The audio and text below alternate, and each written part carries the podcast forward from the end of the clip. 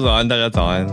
好早安，大家早安，欢迎大家加入今天五月五号星期五的全球串联早安新闻。早，很有精神哦。五五五，全球串联早安新闻，五月五号星期五。五五五，耶！我们今天早上社群有有会有有结论吗？有有有，我想跟你聊一下，就是，诶，它不算是超级无敌新。说实话，它已经在社群上面蔓延了一两天，至少两天了吧。就是呢，嗯、哦呃，我们我们都合作过的，就是主持人焦哥，嗯，黄子佼焦哥呢，他其实他是以在意自己作品出了名的，在我的心目中，就是他对他自己作品的，嗯，拥有度跟嗯、呃、在意，嗯、呃，还有事前的准备，他其实是就算到现在，他他都还是就是很很很专注、很努力这样。焦哥超用心的、啊。他他就是对于他的整个，你说主持作品也好，或者他的文字，文字他都很觉得完整度很重要。广播节目也是他的灵魂，你看他喜欢的音乐什么的，反正这些东西，我觉得这些作品都是他呃兴趣爱好、专业还有热爱事情的一个延伸。我会这样子去理解。嗯、好，那事情是发生在他跟天下杂志一起配合，长期配合大概四年的一个专栏。对，然后但是常常发生，或者是持续发生，就是。对方在没有告知焦哥的状况之下呢，就直接改了，呃，焦哥这边提供给天下杂志的文章，然后可能没有经过充分的沟通，就直接上架这样子。嗯嗯嗯。那最后应该是联络不到，或者是发生过太多次，然后焦哥就生气，真的是生气。他在呃，就是他自己写了一篇，发布了一篇文章，就是说他觉得。呃，这样子不是他大意，就是这是不是他觉得够尊重内容的方式，啊、那就在这边告辞了。我先告辞了，对，然后而且还把四年的稿费捐出来。对对对，捐出来之外，还希望就是把煽动过的他的作品要下架。对，就是很不开心，然后还预告说隔年本来要出版一本书，嗯，就不合作了。不合作了，就直接这样子。啊、那其实说实话，蛮不好看的嘛，对不对？因为等于是之前的沟通可能没有很很顺畅，那最后必须用这种方法。那、嗯、妙的是呢，我特别想也跟你聊的事情是，我看到《天下杂志》它也透过它的粉丝页，是有蓝勾勾的粉丝页，嗯、呃，贴了一篇道歉文。有看到？哇，这个道歉文真的是。我是现在一边摇头一边在在讲这个道歉文。后来有一个作家何泽文写了一个很有趣的回应。嗯、哦，好好好，那我比起道歉文本身，我更想要跟大家讲这个很有趣，因为跟 Chat GPT 有关。有有关吗？好，OK，好，那我就快速的跟大家讲一下那个天下杂志的道歉文。反正就是哦，先跟黄子佼先生道歉。那。解释了一下原因，就说哦，因为内部人员在交接当中，然后将来呃就是在交接，然后所以才造成这种窗口的疏失。那未来会严严谨的控管 SOP，大概是这个样子。嗯，那我就往下一拉，就发现所有的在社群上面所有的网友上面的评论哦。全部都是给这个道歉文一颗星哎，就是说天下杂志做文化的工作，但是却不尊重作者，然后出现事情却这样子甩锅。四年来怎么还会有窗口在交接呢？嗯，对。很有趣的就是刚讲那个作家何泽文啊，他就突发奇想，他把这篇道歉文拿去给 ChatGPT 评分。哦、oh.，ChatGPT 就很不留情的直接客观，某种程度上机器人的客观，okay. 就说给了七分。哦、oh,，七分，呃、okay. 而且还有点评哦。他说，请评分，呃，给予建议，还有改善建议等等等啊，解解析并且改善建议。他说，请你分析这篇道歉文。他就说给予七分，那、嗯、因为内容有提到原因，比如说内部交接，但是却没有提出实际改进的做法。哦、oh.，然后何泽文就追问说：“那你给我一篇你认为九分的看看。” OK，那我想听。ChatGPT 就写出了呃，以下是具体的改善建议：一二三四，那就更、oh. 更完整，篇幅变长了，可是更完整。对，那看完以后，大家就觉得哇哦，哇哦，这个好像真的更完整呢，那种感觉。对啊，可是我就觉得这个其实也蛮可怕的，某种程度上，因为每个人都还是会怎么说啊？就比如说，嗯，有人在底下留言，我觉得很有趣了。他说，AI 某种程度上好像避开了人类会避免承认自己错误的这种心理，因为他没有所谓我害怕承认错误或我觉得哎有点不舒服的这个感觉，对不对？嗯嗯嗯，就把那种保留或别扭都拿掉了，哦，所以就姿态非常的低嘛，而且还很明确的有执行方案，那就会让对方觉得哦，好啦，那有更多的那种恳求，希望跟黄子佼先生持续合作的这种文字，ChatGPT 写出来的，对，所以就会觉得哎，还真的蛮完整的。所以我说可怕的原因是说，我们每个人都可能会犯错啊，都可能要有道歉的时候。但我觉得反而结论可能有点好笑吧，就是以后我们每个人道歉之前，可以去跟 ChatGPT 问一下，对啊，去问一下他怎么，让他用一种客观的角度去分析看看。哎、欸，我觉得超级重要哎、欸。嗯嗯嗯，因为每个人会有自己的主观嘛。你就是参考嘛，参考他。对啦，对，对一个方向这样。对啊。这个结论有点妙，我们意想不到，原来嗯，就是你有这一方面的观察，但我觉得很实用，当成某种机器智囊吧。嗯嗯，身边的一个呃呃顾问团这样子。对啊，他的确是一个顾问团，那么多的资料生成在里面，是、啊、是，是真的有这种感觉。对啊，那、嗯、哎，回到那个《天下杂志》这一篇道歉的文章，是在社群上面嘛，在脸书页、脸书的粉丝专页。连书页是吗？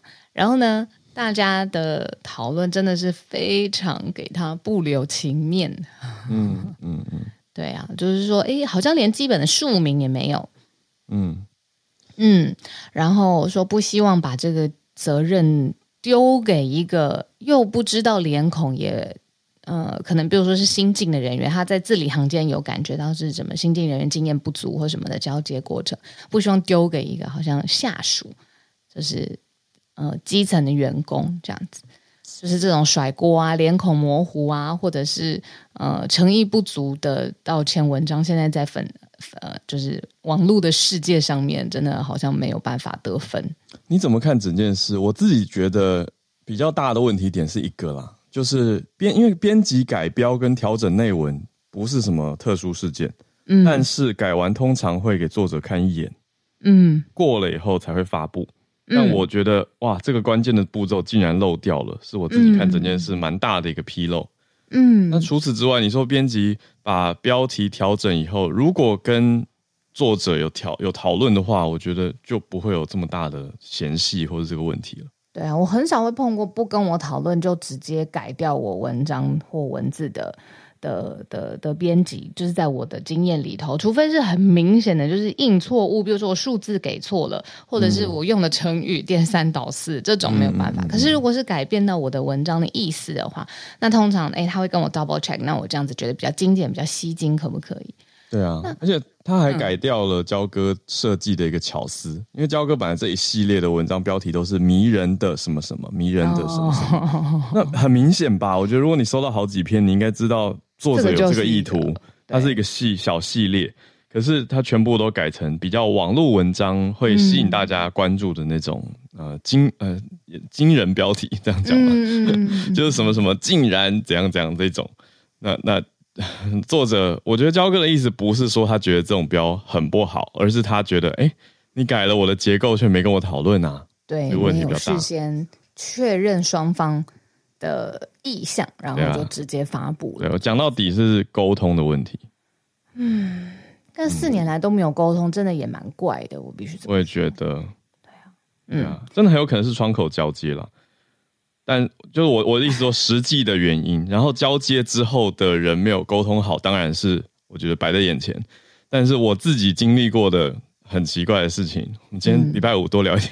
嗯、好啊，就是我也遇过窗口交接，很奇怪，某个外送平台，反正我有在我自己的专业写过了。嗯，他他明明跟我有一个业配合作案，持续好久了，嗯、可是有一天起，那个窗口就再也没有收到我的讯息，就未读未回。嗯，嗯然后我从此因为他欠我钱，那从此以后我每过一个月就敲一次，Hello，在吗？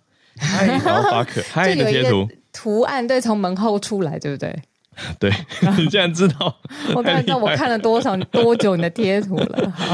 对，那我就想说啊，我自己留一个 track record，因为也很忙嘛，所以每个月发一下。那过了两三个月以后，觉得太不对劲了，我就发了那篇不直接指名道姓的文章。结果，结果呢？他就已读已回。呃，还没有马上哦，但是平差不多是这个意思。平台马上就有一个人辗转透过朋友跑来跟我说：“哎，不好意思，什么什么。”然后来加我 Line，就是平台的人，嗯嗯嗯，然后来道歉，然后就说：“哦，当时窗口走了，没有交接好。”然后我就觉得，哇哦，就是现在这个时代，原来可以这样做事啊！交接，对，直接欠人家钱，然后就是要我做事做完以后没付钱，也没有交接交代就走了。对啊，对啊，所以我不觉得这种交接的事情是不合理的，你懂我意思吗？嗯、就是我觉得它真的有可能会发生，嗯嗯，然后新来的编辑可能觉得，哦，我们就是每个月会收到一个稿子，然后我们就要把它改一改上架，也不真的很有可能，真的很有可能这个小编辑就觉得我不用跟作者联络，真的，那当然是要真的吗？真就是要觉得、哦、应该要有人教啊，但但就是没有人教哦。哎，我想起来了啦，那个网络上面还有人说，就是好，就算是编辑他改了之后，难难道他有权限是改了之后直接上架吗？中间一定很有可能哦，approve 的人很有可能哦。嗯，就像这个结构这么变，直接联络直接联络浩尔让他做事，然后不付钱一样。好，他们还有付啦。哇，说时迟那时快，就是《天下杂志》就传了一个推播的这个文章，因为我们订我有订阅他的那个文章的服务嘛。嗯、我说实话很奇怪，我以前看《天下杂志》的 logo 会有一个感觉，嗯、跟现在发生这件事情那一篇贴文、盗片贴文下面的留言，我看完之后，我现在再看到《天下杂志》的 logo 是另外一个感觉。很奇怪，它点开来是一个什么？大家知道《天下杂志》的风格嘛？就是它这是一个什么军火工业？他在分析说，诶，可能军工业现在的经济架构啊，带来的国力的上面的支持啊，等等的。我不知道为什么，就是有一个，当然不是说完全变到负面，没有到那么那么极端，但是就是会影响了一下下观感。懂了，观感的变化。对啊，我倒还好，很尊重的事情。我我倒还好，我觉得就是每个人观感会有不同。对啊。对，因为像我会觉得哦，是那个有白目小编，我这样讲啊，直接得罪一个编辑。好了，我就是觉得编辑可能很年轻，要学习啦。我自己会这样感觉，可是我不会延伸到整个品牌，但每个人感受不同嘛。好，那编辑是一回事，那他道歉那个文章怎么回事？哦、这就不是编辑的事，就是写道歉文的人也还可以再跟进步。好，就这两个人，好，好，好，就像我后来还是继续用这个平台，那个外送平台啊。哦，因为 还是太就我会切成两件事看，对，可是大家感觉这样子我也觉得比较理性。OK，是是吗？其实只是因为呃懒很懒惰，需要依赖外送平台。好啦好啦，我们今天聊比较多，对，因为第五天第五天，星期五五月五号星期五。好，那我们来准备要进今天的新闻盘点了。好，那个轻松的心情。作为一个开头，那国际新闻一样继续的关心。我们来看今天第一则，会是延续昨天讲到的，嗯，也是乌俄，可以这样说。乌克兰总统泽伦斯基他现在访国际刑事法院，那俄罗斯还在继续讲前两天的克里姆林宫无人机攻击事件。嗯，那不同的矛头，俄罗斯现在把矛头指向美国。我们待会来一起补充一下，就是这两件事是平行发生的。泽伦斯基继续马不停蹄。那俄国也是有他们的指控。好，那第二题则是来到瑞典，瑞典在做法规的调整，有机会想要拼入北约。那之前我们讲到说，瑞典很大的一个卡关点是他们对库德族的态度嘛，受到土耳其的质疑。那现在瑞典现在重点是说要禁止极端主义，要放到法规里面。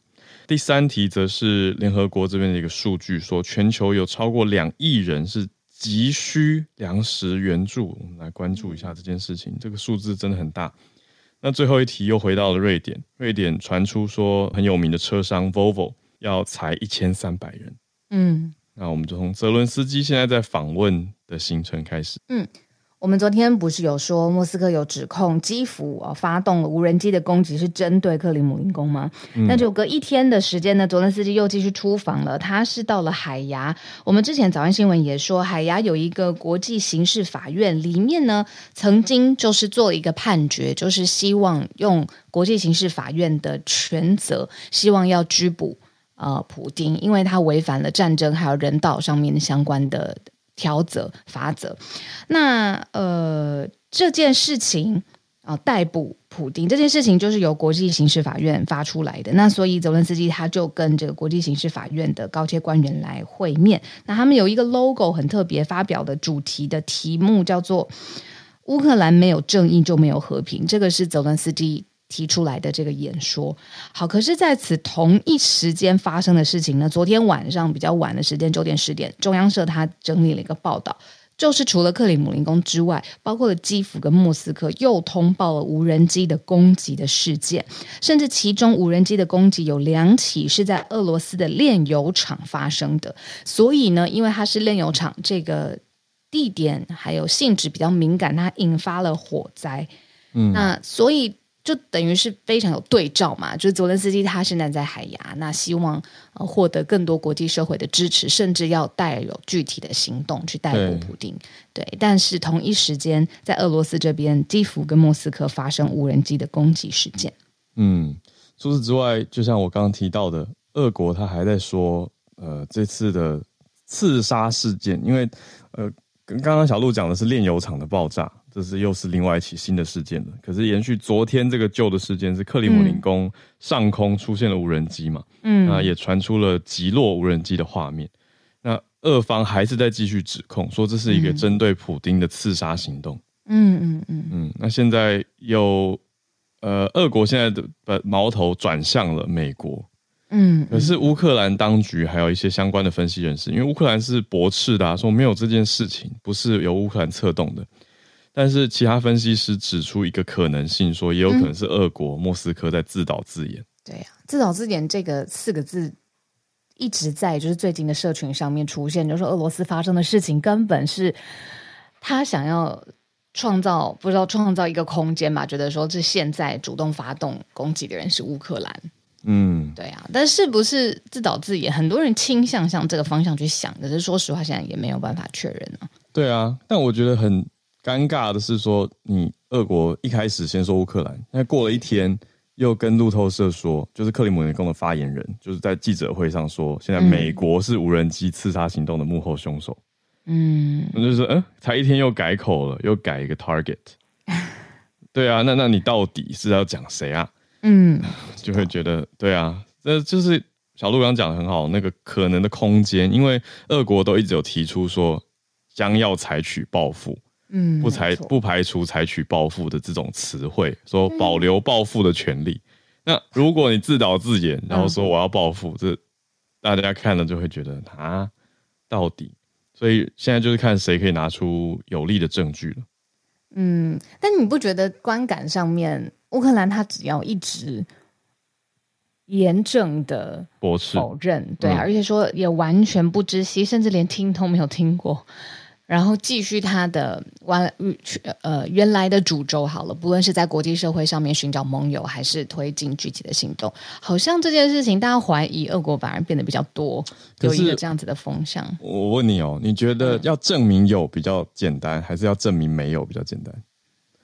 都蛮难的，证明一件事情没有真的很难的，因为没有就是没有、啊。我觉得证明没有比较难呢，因为证明有你可以伪造证据啊，啊嗯，但你很难伪造没有的证据，对吧？对，因为这个又不是不在场证明，他指控的是一个国家，嗯、不是说泽伦斯基本人发动或者操作无人机嘛？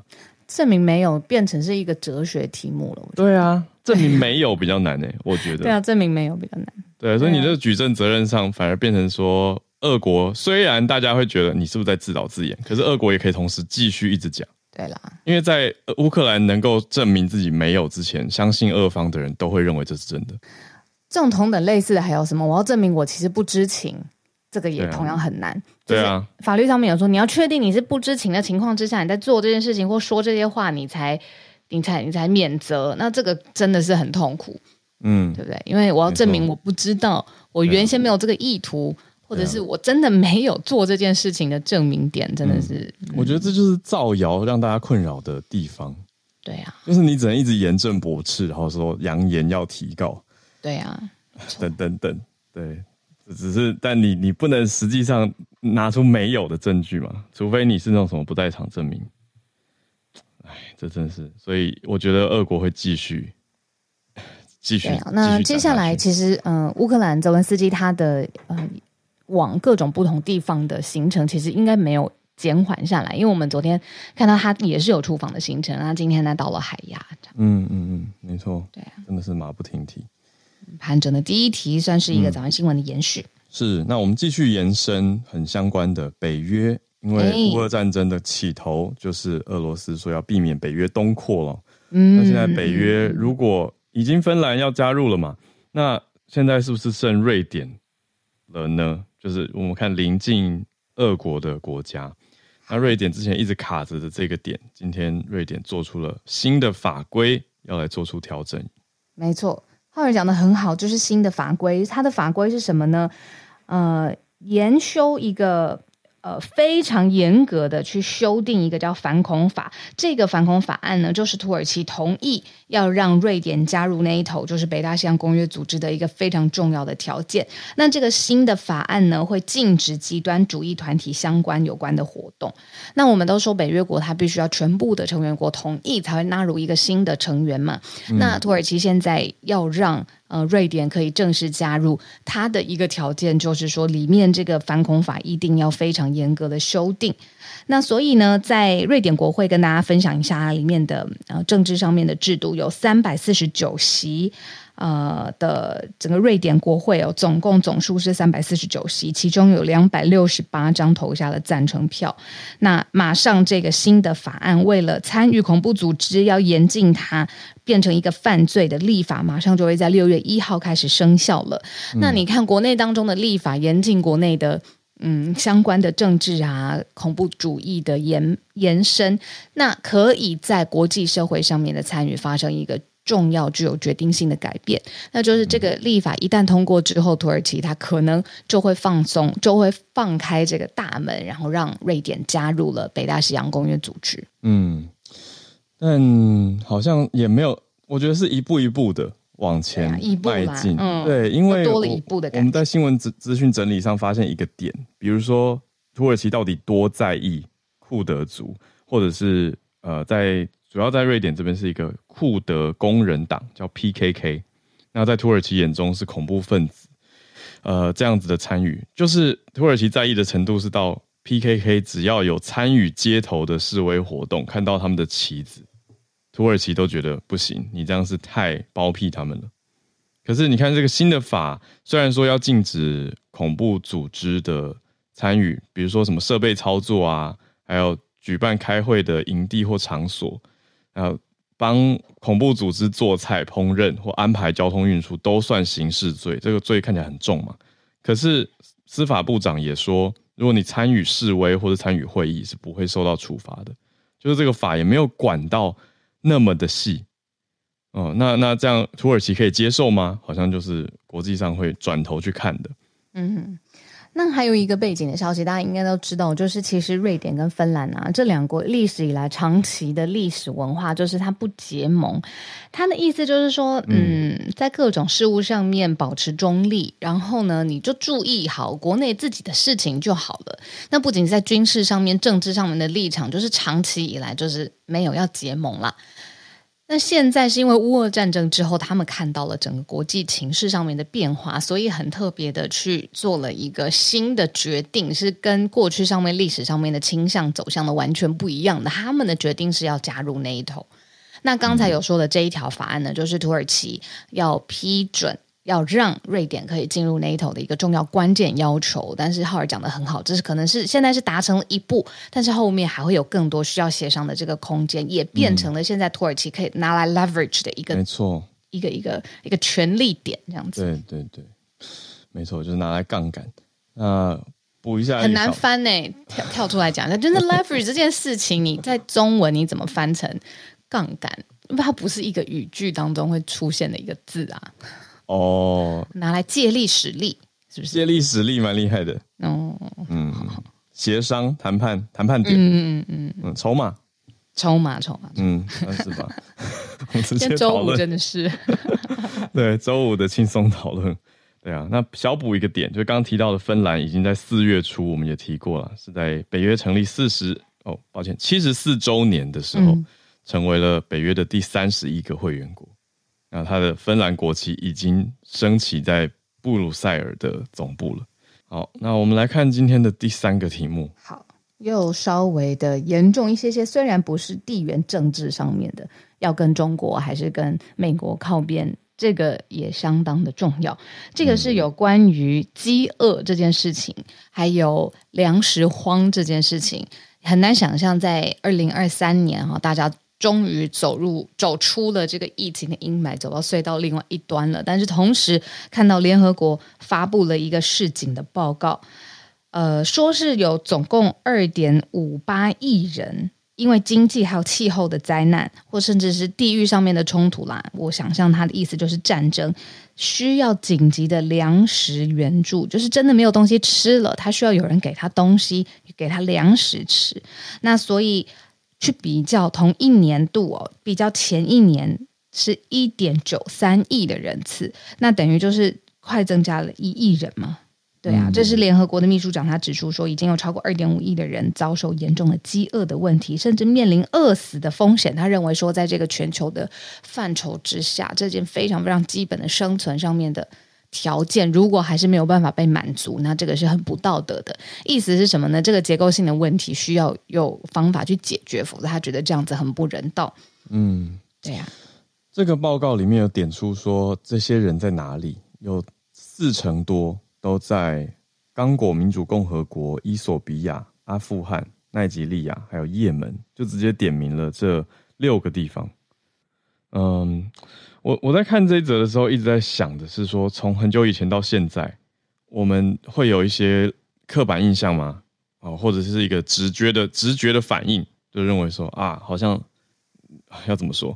我就大白话直接讲，就小时候都会听到说，大大人会直接讲说，非洲小孩饿肚子。嗯嗯嗯嗯嗯。但但非洲那么大，到底是哪里非洲？对不对？也有就是非洲王子生活的地方。对不对？也有，我觉得还有一些影像吧，是不是？包括联合国这种记录，嗯、呃，影像跟照片传散的时候，我们就会看到，比如小孩子很饿，他皮瘦皮包骨，然后但他肚子大大的，然后他很虚弱，然后那个时候就会觉得这是非洲小孩，然后他们没有东西吃，是因为寄生虫哦，是因为寄生虫，对啊，对啊，所以那个时候就会形塑到一个印象这样子。对，可是像我们刚刚讲到这个。呃，四成多的报告里面，急需要粮食援助的人有不止在非洲啊。刚提到的阿富汗，就还有也门，都不在非洲，在中中东啊。嗯，对啊。而且这些地方的人，因为刚好我昨天跟环保顾问朋友 John 就见到面，哦、我们就来聊一件事情。做回收的，做回收的。对，没错，重重回收。那还有一个点是说，粮食的浪费现在是增加的。就是参照这一题来讲的话，全球的粮食浪费，就 food waste 是增加的啊，嗯、所以这个更需要去处理啊。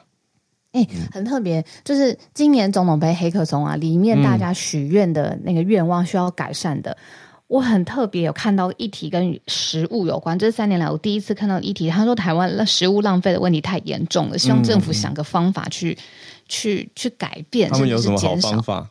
我不知道，他说那个大家就许愿出来哦，这一次是这次是题目就对了。嗯，对对对，这是大家可以先去许愿，哦、然后那个黑客跟厉害的技术人士就用政府的资料去解答它。对，嗯嗯嗯。那许愿的人他他只要对于社会中当中觉得说有观察就可以。像我就超级想许什么，你知道吗？我就想许这个呃住宅外面的铁窗。嗯嗯。嗯到底有没有一个什么有效率又具有美感的方法，可以让大家觉得住在里面很安心，但是市容他们不要这么丑？你有看过那个吗？就是不是叫隐形铁窗啊？隐形铁窗，你有看过吗？我觉得是现就这几年比较红的。嗯，是什么？你看聊天室，我觉得大家应该已经爆炸了，是不是？我现在没有应该有看过吧？我觉得。因为我在这，我在我也在想这件事情啊。我前一阵子还在想说，要不要把我我家铁窗锯掉、拆掉，因为是前一个装潢留下来的，我觉得丑丑的。可是又觉得安全性，对，又觉得有安全。那以以前如果老老旧的住宅，或那个时候必须要这样子，你不觉得政府应该要做一点事情吗？我这样会不会要求太多了？我觉得可以理解。以市容统一，希望有一个比较好的市容的观点来看的话，我觉得政府应该出手啊。嗯嗯嗯嗯。对啊，嗯，哎呀，聊偏了啦，讲重量。明年的题目交给你，没有啦，就隐形铁窗有啦，大家有听过啊。我现在啊，我现在 Google，我来 Google。会不会看完就想装了？就他还他说实话还是有，就是还是会挡到啦，可是相对比较细。那它也是一条一条的吗？对啊，还是一条一条的，可是比较细啦.所以不会让你视觉上这么的。哦、okay. 嗯，对啊，OK 啊，解决了，解决了，没有啊？我希望那旧的铁窗怎么办？你要怎么拆掉？哦，对不对？统一拆回收或政府给一些补助什么的。嗯，对啊，对啊，有很多相对应的情况啦。那讲回我们刚刚这一题，粮食对粮食这件事情。对啊，哎，我还看到有一个细节，嗯、就是说你不只是缺粮食这件事情，是有些地方就算还是有产，但是因为严重的气候的因素或战争的因素，让粮食不安全。对，这个也是一个会造成饥饿问题的原因。对，我们讲的是 food security，不是 food safety，这两个不同的题目都很重要啊。Uh, food safety，我好像早上新闻出去年还是前年有聊过这件事情，就是 food safety 是饮食方面的安全嘛，卫生方面的。那 food security 则是我们刚刚在聊的这个安全，就是能不能稳定供应。那现在受到气候等等的因素影响，其实主要威胁到的是 food security。嗯，就是哎，今年有，明年不一定有这个量。那如果人口又在增加，怎么办？的这个问题。嗯，好，所以我们看到这个联合国的报告也延伸出很多的想法。好的，这是第三题，我们今天帮大家整理的。嗯，最后一题刚好。时间也差不多了，我们来聊聊商业题吧。但是也 是一个，嗯、呃，有点伤心的商业题，就是现在的裁员潮啊。最开始是从科技业开始嘛，嗯、你说最大的公司，你去看那股指标性的 Google 的公司，如果它都裁员，那可见就是科技业到底是怎么样这样子。那不同的产业现在到底有没有呃这种裁员的风潮呢？我们跟大家今天分享这一则。是 Volvo 这间公司哦，它是瑞典车厂，然后大家翻译成富豪汽车，就是 Volvo，它宣布说，还会在瑞典，也就是它起家的地方。白领职位一口气就裁掉一千三百个，就是具有管理职啊或相关的白领阶层。那甚至是这是瑞典起家开始裁嘛，但是全球性你要缩减它的成本的措施马上就要 roll out 了。那这是 Volvo 的执行长他发表了声明，他就说这是已经有一个寄出总结的成本措施，现在发挥了效用。那显然，但是需要做的更多，所以他们先从瑞典裁。原开始一千三百个白领阶层忽然间都没有工作啦，那原因到底是什么呢？就是因为现在经济、原物料还有各式各样的竞争成本是加深的，所以呢会对于产业带来持续性的挑战。嗯、那这一千三百个办公室的职位呢，大概占总瑞典员工数的百分之六，所以他就一口气裁了百分之六的办公室的员工啦，可以这样子理解。嗯，我会把它解读成重心移往中国。或者是重心更放在中国，因为嗯嗯几年前 Volvo 就变成中资的公司啦。嗯嗯嗯，它背后是浙江吉利控股集团。我刚才快速确认了一下，就是呃，这个集团是中国很大的一个科技企业集团。它除了 Volvo 以外，还有十五家其他的车的子品牌，都是它所拥有的。那它这个吉利控股集团握有 Volvo 百分之七十八点四的股权，还有百分之九十六点七的投票权。我觉得不可思议。你说这些，你说十几个车厂的品牌，其实最上面有一个控股公司是浙江的公司，对，是浙江的一个科技集团。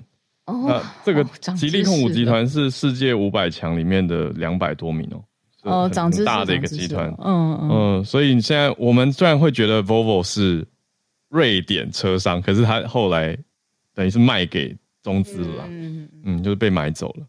对，那现在我们看到的消息完全的聚焦在瑞典裁员，所以我才会这样子说，嗯、就是很有可能它的布局策略是做了一个大调整。中国吉利沃尔沃，嗯，哦，Volvo 啊，就是吉利是这个集团的公司，科技公司的名字，然后 Volvo 就翻成沃尔沃，所以它全名是中国吉利沃尔沃。对啊，嗯，理解理解理解，长知识了。嗯，嗯，但影响还是蛮大的。嗯。嗯，你看聊天室大家说，现在在街上看到富豪车都觉得是中国车，然后还有说，哎，根本就是一个中国的车商。哦，嗯，如何？我刚刚看到 James 说，印度 Tata Auto 这个也是一个，就是各种车厂上面的那个 umbrella 最上面的那个母公司，印度商。嗯、哦，没错。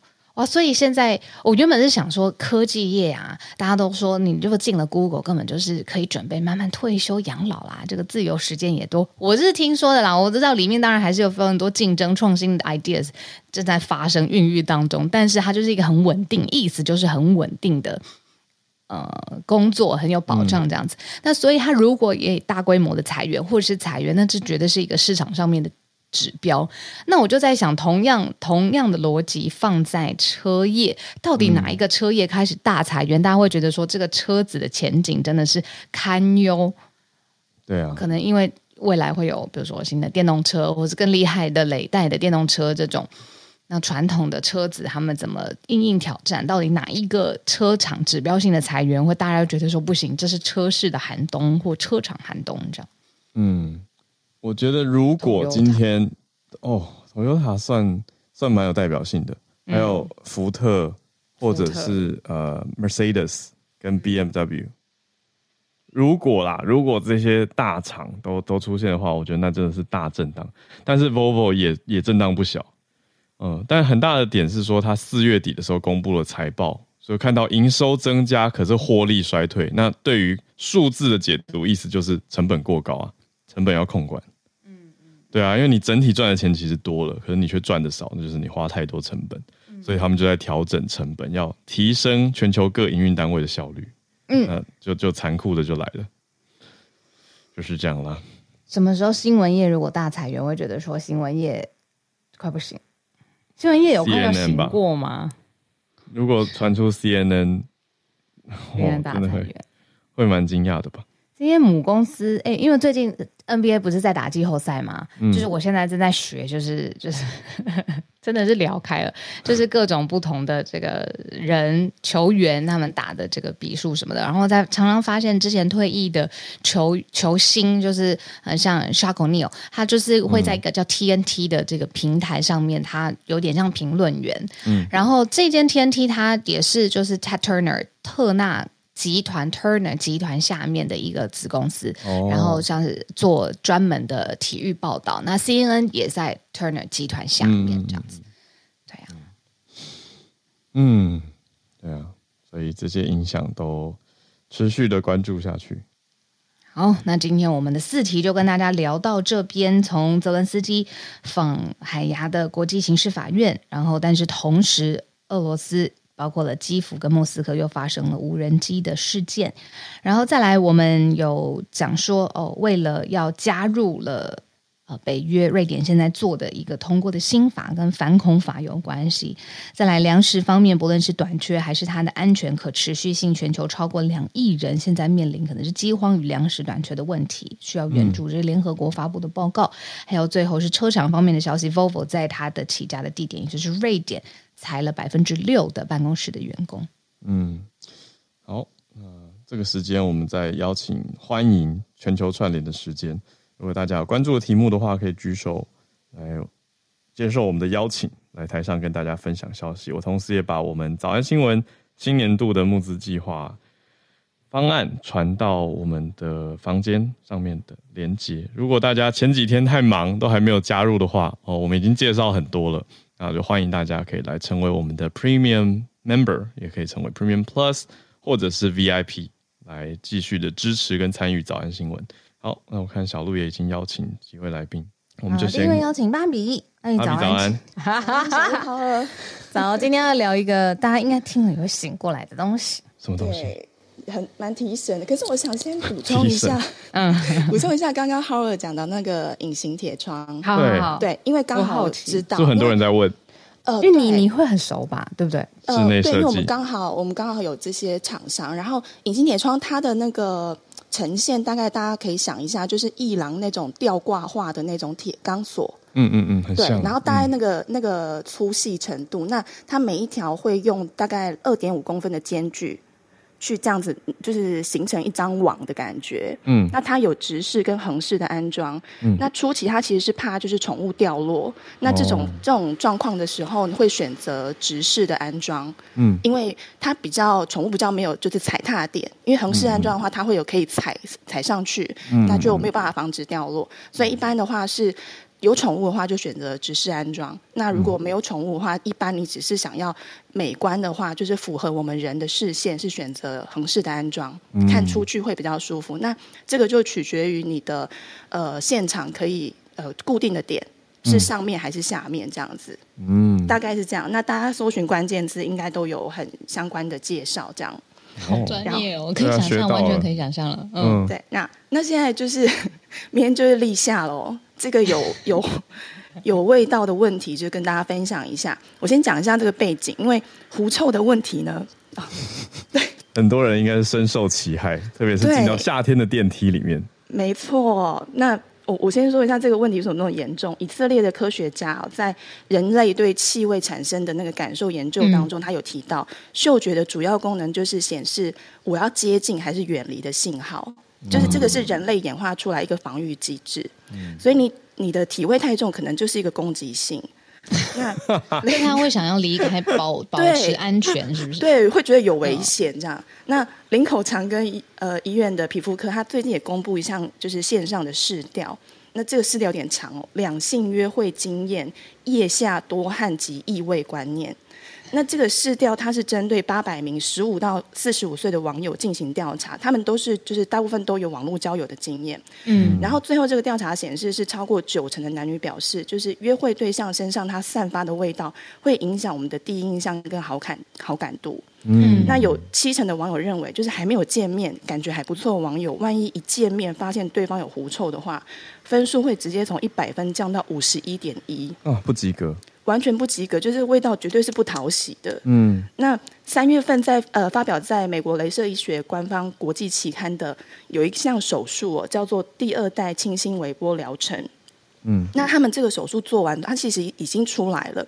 那他这个发表是对受试者的追踪报告。嗯，所以他们已经处理完，就是这些狐臭跟多汗的患者，他们是非侵入式的手术。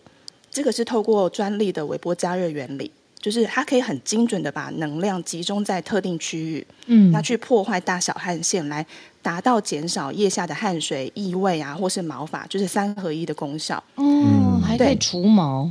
对，没错。那最终手术过后一年，就是这这些受试者满意程度就是高达九成。嗯、那这个是长庚提供的数据啊，就是很多患者都会改选这个微波疗程。因为过去的狐臭治疗，它可能只能透过螺旋刀的手术。嗯，那手术之后，他手臂必须要常常抬起来。你可能洗澡，或是说，就是你换洗会有会有困难。对对对。嗯、那这一个手术它是免动刀的，嗯、所以它会提高就是患者进行手术的意愿。嗯。然后当中我有个自己很疑惑的问题，就是过去很疑惑的问题，嗯、就是有狐臭的人自己到底知不知道要要解决？就他到底闻不闻得到？我觉得知道哎、欸。对，可是医生的回答说，因为是。对，他们可能是因为嗅觉疲劳的关系，有些患者他真的不知道他自己有狐臭，因为他当鼻子持续闻到同一个气味的时候，我们的嗅觉中枢它就会进入，就是从兴奋的状态转为抑制的状态。嗯，那目的是为了避免就是大脑过于过就是过度疲劳。嗯，所以他会进行自我保护。哦，那这个时候大家有另外一个可以自我检视的方式，就是看知道，嗯，对，就是看耳垢。你的耳，对你的耳垢，如果是油性的话，湿耳垢的朋友九成以上都就会有狐臭哦。对，因为湿耳垢就是洗完澡要用棉花棒掏耳朵的类型。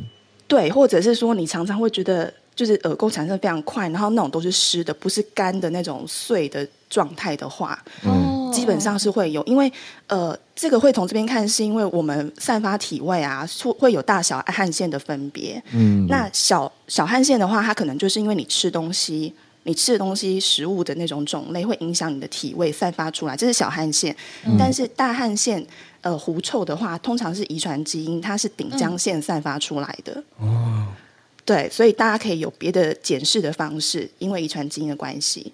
然后最后平衡一下这个味道，就是不能有狐臭，身上也不能有味道，就是靠嗅觉闻香的职业。我不知道这样可不可以拉得回来。好，这个叫做 咖啡杯测师。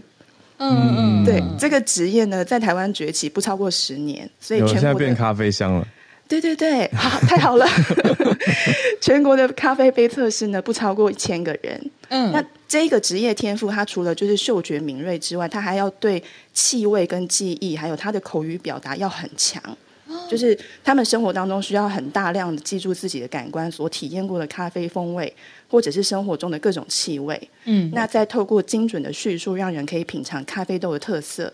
像是我们有时候看到包装上会跟你说这个是苹果苹果酸或是葡萄酸，嗯、但你就可以品尝到。那他们闻太多，产生刚刚所说的嗅觉疲劳的时候，他们就会闻一下自己的衣服来转换。嗯，对，因为衣服纤维的气味不会出现在咖啡里。嗯，对，有兴趣的朋友可以搜寻刚刚提到的关键字，以上跟大家分享。谢谢芭比，谢谢芭比。也没想到是湿耳垢哎，因为我刚刚耳垢它是会自己，比如说它可能自己会代谢出来，然后你不需要特别去掏它。我的印象当中啦，那、嗯、如果你需要特别去掏它去清理，然后发现是湿耳垢的话，很可能就有狐臭的问题，跟顶浆线有关。可是是比例上啦，因为聊天室马上就有人跳出来切割，就说我是湿耳垢，可是没有狐臭哦。对，所以我们刚讲的是一个比例嘛，巴黎刚。芭比刚说是不是九成比例上？对啊，所以一定还是有了，只是给大家参考。他是那个遗落的一成，我相信他。遗落的一成，好好好。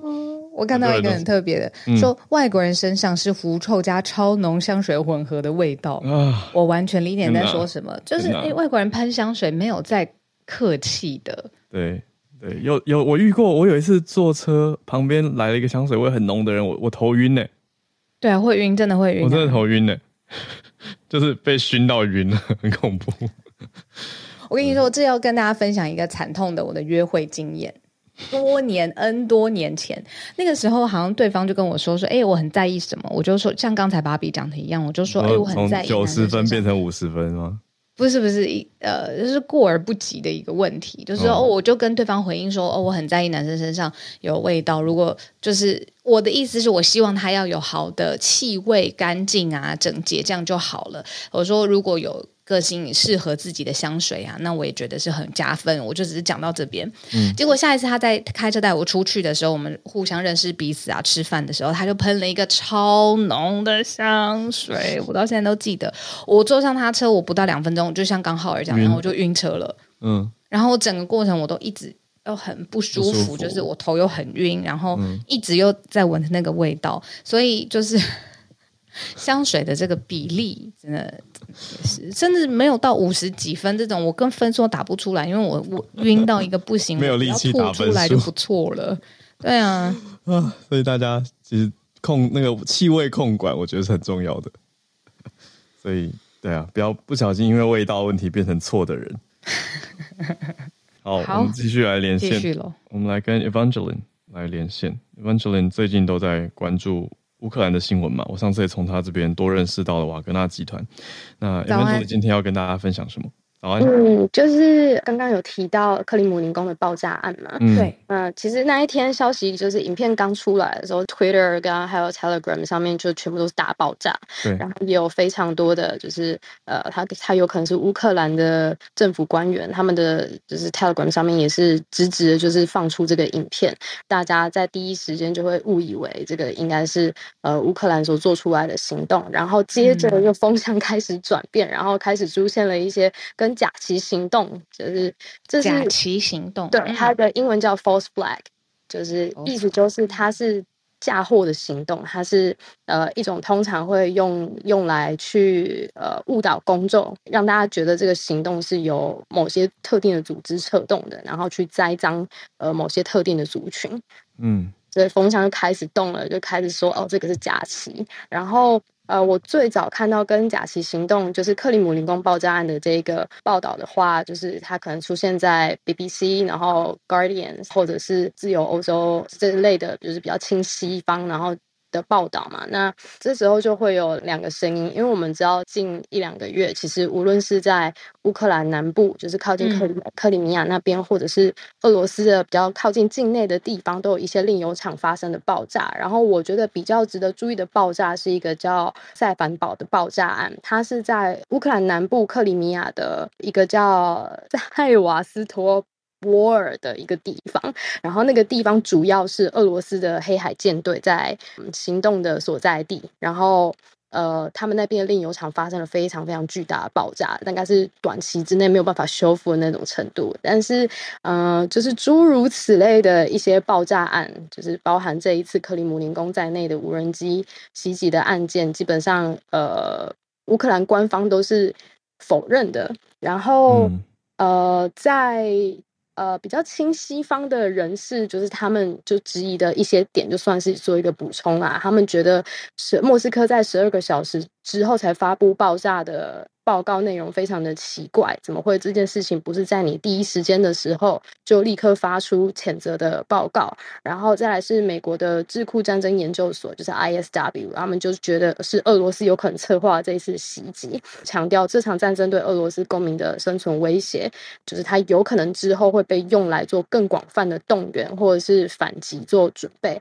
他们也有一些人会觉得。他们有可能会把这件事情归在五月九号俄罗斯原本预定的胜利日假日做准备工作，但是克里姆林宫有可能会利用这一点，就去进一步的去限制五月九号的红场阅兵的仪式。嗯，那如果是我自己个人来看的话，我当然会觉得这有些事情，你要说这是乌军做的还是俄军做的，有可能都是他们自己战略上的考量。就是连我自己，我个人是很难去判断，光从我现在接收到的各各。方面的资讯，我很难去判断这整件事情到底是是谁？对，是谁去做的这个行动？但是在袭击的同一天，在赫尔松市就有发生了一起俄罗斯瞄准平民地带进行的轰炸，总共是二十一死四十八伤，就是单日。嗯、那这四十八伤，我不晓得伤亡人数还有没有上升。嗯、那目前网络上面有一些风向是会直指说。泽连斯基这这近日来的一连串参访，是他为了想要躲避跟逃避这一些攻击行动。嗯，比较算另外一个角度，对。嗯但我个人觉得，泽连斯基去各国做参访，他是从战争一开始就有发生事情，因为他必须要到处去奔波，去寻求各地的支援跟支持，嗯、然后要去跟别人做可能战略上面的协调。他一直都这样子，对，他一直都是这样。嗯、但最近就是有一个风声出来说，就正是因为最近的动作比较频繁，所以他是为了想要逃避这件事情，然后甚至还有一些反抗失败的声音出现，就是他们的反攻失败。我心想，我没有反攻，哪里来的失败？然后再来另外一件事情，不好意思，我想有一点点久，我今天讲快一点。也是最近听到的风声，他们就是在讲美国国防部在二零零二年六月九号发布的一篇乌克兰、俄罗斯跟其他前苏联国家去减少大规模杀伤性武器威胁的情况介绍。那呃，它里面就有一点是提到他们在，因为前苏联国家他们有部分的签署，除了除了签呃那个。哎呦，口没关系，慢慢来，OK 的，我们理解，慢慢来可以啊。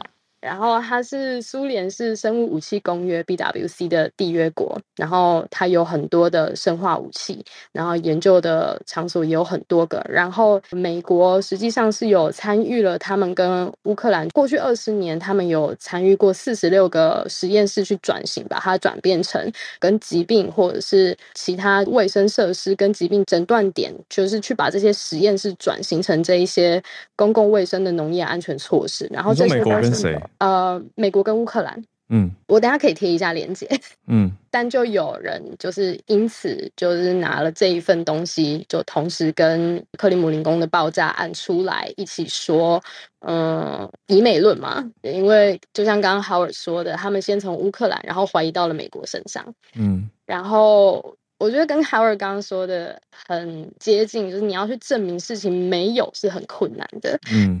对，然后即便我已经就是去找了，跟联合国他们在二零二二年的三月十一号，其实就有针对生化武器这件事情去开了一次会。嗯，当然就是大家各说各话。嗯，就是乌克兰、美国跟俄罗斯这三方比较主要的。角色是各说各话，然后美国是比较站在乌克兰这一边的，然后但那一场会议，我等一下也会贴链接，最后也是还是直指到就是互相推说，就是谁造成的平民伤害比较大。嗯，对，所以这件事情，我个人看那个会议记录是觉得有点不了了之。嗯，可能就是一些近况的补充，我也很难发判断，嗯、大概这样。嗯嗯嗯，了解，理解。嗯，你看各种在。状况真的是不明朗的时候，各种解释的角度都会同时并存存在啦。对啊，谢谢 Evangeline。对啊，而且像是对于泽伦斯基，如果不是那么有好感的人，他也可以是一个趁这个时候借这个时候助攻或带风向。对啊，哦，带风向讲的很好。对啊，那又我又想到我们前几天讲的嘛，因为听友提出来说，哎，乌克兰明年要总统大选了。嗯，他趁这个时候的做法也很。那乌克兰是不是还是有不支持泽伦斯基的人？嗯，对啊，那这个时候不就是对他来说某种大好时机吗？哎，所以。